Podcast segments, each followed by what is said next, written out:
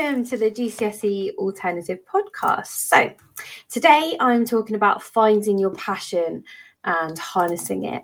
Um, this has literally been the key driving force for me in education for over 10 years. And here's why time and how we choose to spend it. It's always baffled me a bit. I've been extremely lucky in my life to have met some truly incredible people. Some have been the funniest people I have had the pleasure of laughing with and find solace and love in their humour, whilst enjoying the day to day simplicities and challenges of jobs in the service industry. And I've also had the pleasure of meeting and chatting to some truly academically smart people who see the world in ways and shapes I never thought possible. The common threads for any human, and the question I find myself asking them is Are you happy? Now, happiness depends on a wide variety of things. How much sleep are you getting? How much time do you spend staring at your social media account? And but for a huge amount of adults, it comes down to their work and also their relationships and how they communicate. So, a job is a really strange thing to think about for most of you if you're a teenager. And a job used to be very different to what it is now. My dad is a great example of what a job and a career used to be. So he's 70 now, but he trained as an electrical engineer and qualified in the 70s, 1970. And then he went on to work for the same Japanese company for 35 years. And that was really common back then. You used to get a job with one company and stay with them for many, many years. But it's really unheard of now. If my dad were early on in his career, right now, he would probably be on different projects and talking to a lot more companies. He would also just not stay in the same company because people just don't do it anymore. Now, some people do stay in the same company. For example, if you're in a huge institution like the NHS, you're working for Amazon uh, or Google or something like that, you probably are going to stay in the same company for a long time, but your job and your role will probably change over a period of time. So, why would you want to stay somewhere if you're being offered better pay, hours, and more work life balance elsewhere? And why would you want to stay if you're not happy? There are a ton of questions to think about when selecting a job, but right now, if you're in school, the thing you should be investing all of your free time in is finding your passion. Because I know all too well that if you are not doing something you absolutely love in life, it will drain you and seep into other areas of your life, which can impact your physical, your mental health, as well as your love for life that some of you, hopefully, a lot of you have right now. Schools may not be the best at this and about helping students realize what they're passionate about and how to harness it. In fact, they're terrible at it all they do is teach for a test. They don't actually teach a human how to be a human and operate and be happy. So, today we're going to be going through some thoughts and how you can start to unravel your passion. So, a study from 2014, which wasn't that long ago, suggested that two thirds of adults were disengaged from their own jobs. So, disengaged means you're just not interested in it. And that's mad, isn't it? Because if you think about it, your parents work a lot um, people do work a lot, normally from like nine to five, and it's a lot of their energy, a lot of their time. So, isn't it crazy that two thirds of adults just don't like their jobs? How do you think this could impact a person's life? Do you think they'll be able to find true joy knowing that they're waking up to go somewhere that they just don't like? And I'm sure some of you can relate to this with school right now. You don't want to do that for the rest of your life. The average person works around 35.5 hours per week, which means over the term of average employability, which means like working from 21 to 65, that accounts for approximately 81,000 hours of a person's life. Can you imagine pulling up to work each day, opening your inbox or facing the day, knowing that you are headed to something that doesn't inspire you?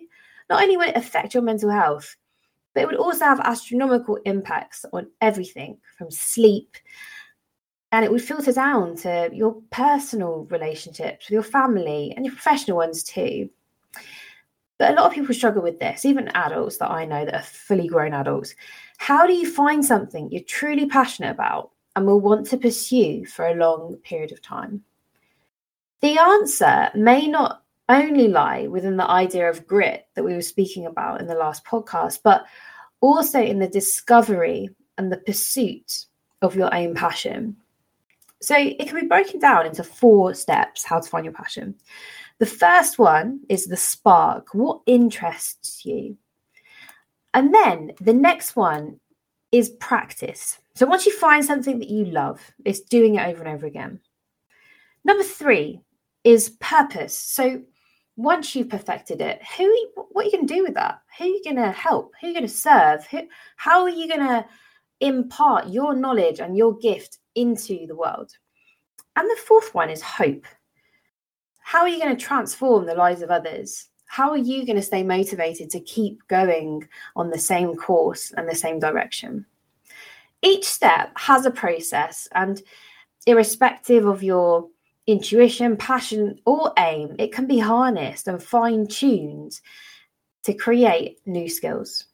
In her book, Angela Duckworth, the book about grit that I mentioned before, outlines a whole bank of people and their pursuits of greatness, how they found their passion and harnessed their skills to become masters of their craft so that they could earn a living and ultimately ebb into a state known as flow, which is a term that was made by a psychologist who, believe me when I say this, her name is Csikszentmihalyi, who researched extensively about the very real phenomena that once a person has become a true expert in anything, it comes naturally to them. Maybe you've experienced this. Maybe you were doing some art or having a conversation, or you were in watching sport, or you were watching some amazing amazing TV series. I feel like that sometimes when I talk to somebody who I just connect with and time just goes, or I'm watching a TV show like Stranger Things and just hours can go by and I'm hooked. Maybe you've experienced this idea of flow, but imagine having that state of flow where time just is effortless, but you're actually making a living out of it.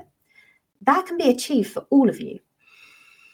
That can mean any profession, such as a coder, a concert pianist, a writer, to name a few, reach this state of flow. And those of you that do study psychology will think about this as Maslow, a really famous psychologist, created a hierarchy of needs. It's basically a pyramid. And at the bottom, it's the idea that people need food, shelter, and love uh, to move up to the next level. And then at the top, you reach a state called self actualization. And self actualization is basically where what you love meets a state of flow. And you're just completely happy in who you are, what you're doing, where you're going. And life is eh, just amazing. And few people get there. Few people believe you can get there. I think you can. I think everyone can. But I think sometimes schools suppress this and they make it really hard uh, to find your passion. The idea of it, of flow or self actualization, is just when you enter a point of complete and utter oneness with yourself, that you've reached the absolute pinnacle, the absolute peak of what it means to be human and fully accomplished. And let's face it, who doesn't want that? I'm going to talk to you about a really cool lady called Julia Charles.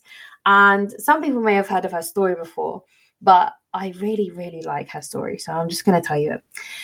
Julia was a typical American housewife. She didn't believe she needed a career. She was married. It was during the time when women were supposed to be married and be good housewives and look after their husbands. And thank goodness that's changed. But that was the time when she was living. She was deeply in love with a diplomat and he was stationed in Paris for some years. So she moved from America to Paris with her husband. And she felt completely lost in this place. She didn't speak French. She looked very different to the other women. She, she was very loud, and uh, the French were very quiet. She didn't quite know what to do. So she tried her hand at a few things. She had a lot of free time on her hands. Um, and her husband provided her with a yearly income, so she didn't need to worry about work. Lucky lady.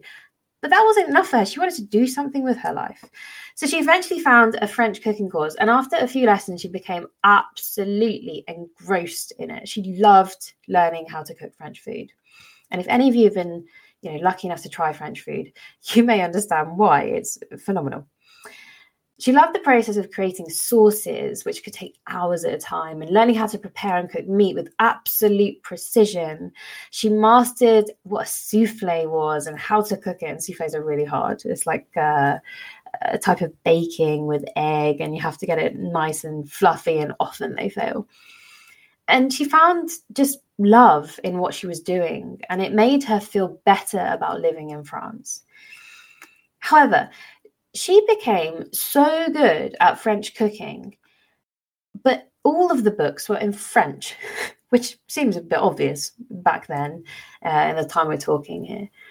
So she decided that she would be, she wanted to make the first French cookbook for American housewives so that American housewives could cook French food just like her. She translated and perfected hundreds of French recipes in her idea that she wanted to bring French food to the American table. And she put together and sent them off. It was a huge book. She got so many rejection letters. But because she was in a position where it wasn't a matter of life or death for her, she didn't have to worry about money, she actually kept going. And after a long period of time, she actually got a book deal for her book, and she got an advance check for her publication of her French cookery book. Subsequently, after that, the book sold like hotcakes. The American housewife loved it. It was sold really well over there. And she actually became a really famous TV chef in America, one of the first ones actually. And she appeared on TV regularly, bringing the art of French cooking into the homes of thousands, if not millions by now, of people's homes. And this is what finding your passion is. For Julia, it was a joyous task to translate and perfect hundreds of recipes, and this led her to unforeseen stardom and fame. Okay, so I've told you about Julia. Do you like the sound of this? Because, I mean, you'd be crazy not to. Maybe not with French cooking, but how can we reach this level? For many masters of their craft, it all begins with their upbringing, specifically their parents. The best kind of masters played around with ideas and their crafts as youngsters. It wasn't forced upon them, and that's really important, although some were forced on uh, by their parents. Whether it was the idea of rockets launching into space and kids playing around with rockets and things in fields, or playing around with figures of dinosaurs, playing around with instruments. If parents pursued more of their children's interests through play, and this has been proven as well in loads of studies, then the benefits to them could be huge. If you're a parent and you try to get your kids to do lots of different things when they ne- don't necessarily like it, it might be a bit detrimental to how they actually want to do something. And then if they do want to do something, maybe encourage that, even if it's something that you're not a fan of, because I think it's really hard. And I'm a parent myself, and I can see what my little girl likes and what she doesn't like. It's different to me, um, but I know that she moves a lot and she loves moving around. She loves art. And so I want to encourage that. I also know that sometimes parents can be a bit guilty of wanting to carve out a path for their kids. And there's a big balance in that as a parent. So it's really hard to get it right. There's no right or wrong with this. But it's argued by many psychologists that early on in child, in child development, the type of person that they are going to be and the best kind of people to assist them with their pursuit are warm, loving, and enthusiastic mentors, whether that be a parent, a teacher, a coach, whoever. So when you're looking for someone or when you're looking for something to help your kids, try to really find someone who's warm and loving as well um, and passionate about what they do my little girl's ballet teacher is really like this. Her name's Emma as well. It's a great name, uh, absolutely great name. And I see the passion she has. I see her elegance as she strides across the hall with a great level of grandeur, but without an inch of being obnoxious or rude to the girls. And the little girls adore her. They see through her a great role model a beautiful, mature, strong woman with the elegance and grace of one in their 20s and the emotional tele- uh, intelligence of a well versed mother.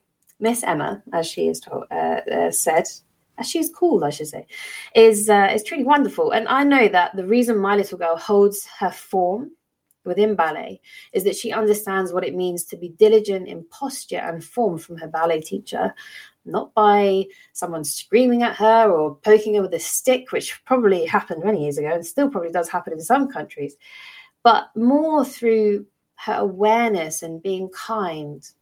As you can tell, I'm a bit of a fan of this uh, ballet teacher. So, parents, help your child uh, to be raised by a village of supportive, kind adults from a range of different disciplines and see how I do. Take them to as many places, museums, and experiences as you are able to, and find out what they love. Only then can you discover what they love. But it's absolutely crucial that early on, their talent is a joy and not a burden or a stress. Once that passion has been found, it's kind of essential that you create opportunities to grow it, whether that to be to perform, find others who also enjoy the same thing, or if that involves finding more opportunities to master and practice the skill. Some of the girls I teach, and I shouldn't say girls because they're much taller than me, uh, play Gaelic football and they enter tournaments and meet with other people who have similar passions. That could be through an online forum, in person events, clubs, but these girls actually do tournaments, uh, international ones, I think, as well. But definitely, I've heard of them speaking about ones in London. But once you find your passion, you really have to find a group of your people um, who you will naturally form friendships with. People that you trust so that they can critique you when you're doing something wrong and who ha- can lift you up and help you when you're feeling a bit low and like you don't want to do it anymore. It's really, really hard to master your passion on your own for a very long period of time because it requires a lot of discipline, an awful lot of motivation that comes from within you, and a hell of a lot of repetition. So, if you know you're really good at something and you love something, find people. We have this amazing tool called the internet now where you can meet loads of other people in safe spaces um, that will nurture you and help you. Finally, you may begin to figure out your purpose from this passion. Now, purpose is a really weird word, but it kind of means what's going to be your thing.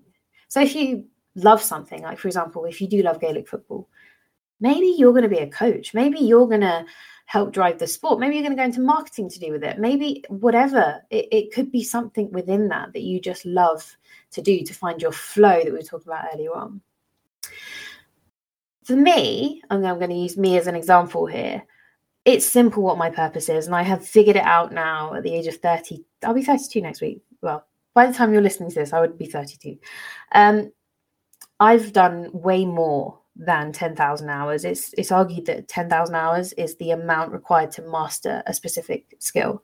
And I have done way beyond 10,000 hours of teaching. I've researched it. If you come to my house, I have an extensive array of books about teaching and education. I live it, I breathe it. You guys know that. I'm building a network of others who have similar interests and ideas about me. I go to events and conferences. I've been to a few in Brussels just to get a sense of how education could be moved forward because I'm all about education change to benefit you. I'm intending to do a master's and I want to eventually open a school to help kids find their passion through work on longer projects, hands on based practical learning, as opposed to teaching for a test, which has been done and is being done right now in other countries. But in England, we're a little bit far behind. So hopefully, that's something that I want to achieve in the next few years. Now, I'm a teacher, and a lot of you do not want to be teachers. Some of you might, uh, some of you might not. But another example of someone who has found their purpose is Mr. Beast. Now, what a man. I mean, I only found out about his existence about six months ago, I'll be honest with you. And I can always hear some of you giggling at that comment. Some of you may be as clueless as I was about this guy, but let me tell you about him. So he, I think he's 24 or 25 now, and he uh, skipped school to learn about YouTube he was one of the earliest people to record themselves gaming actually on YouTube and put it out there. And he created like a network of four or five friends who were trying to figure out the algorithms and the code of YouTube to get more views. what kind of things do you write in the title? What kind of things you need to put in it? What kind of words you need to write on the tagline at the bottom? And they literally spent hours and hours and hours online chatting about this and figuring all this stuff out. He did this whilst he was at school. He didn't do particularly well at school.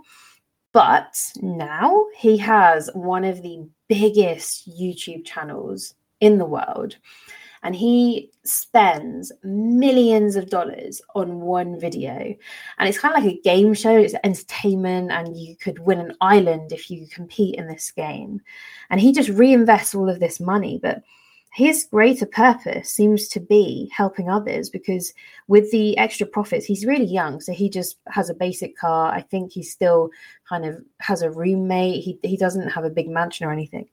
But his money he sees it as to benefit the wider community. So he has helped feed hundreds of people thousands of people as i understand it across america. And he's interested in community based projects. So not only does he invest his money back into the videos he also invests it into helping people. That's amazing. And this is all because of a youtube um like uh revenue money that he gets from youtube. So he's found his purpose as well. Finally, so taking you very quickly through the process of uh, finding your passion, is hope and rising to the occasion once you have found your purpose, actually following through, which is the hardest bit. It's very good making plans and dreams and things like that once you found your passion, but the hardest thing, definitely the hardest thing, is to go with it and actually do it and execute what you want to do and what your your dream is and make sacrifices you may be a few years in when you actually start executing what you want to do. So, why is it important to seek this kind of thing in your passion?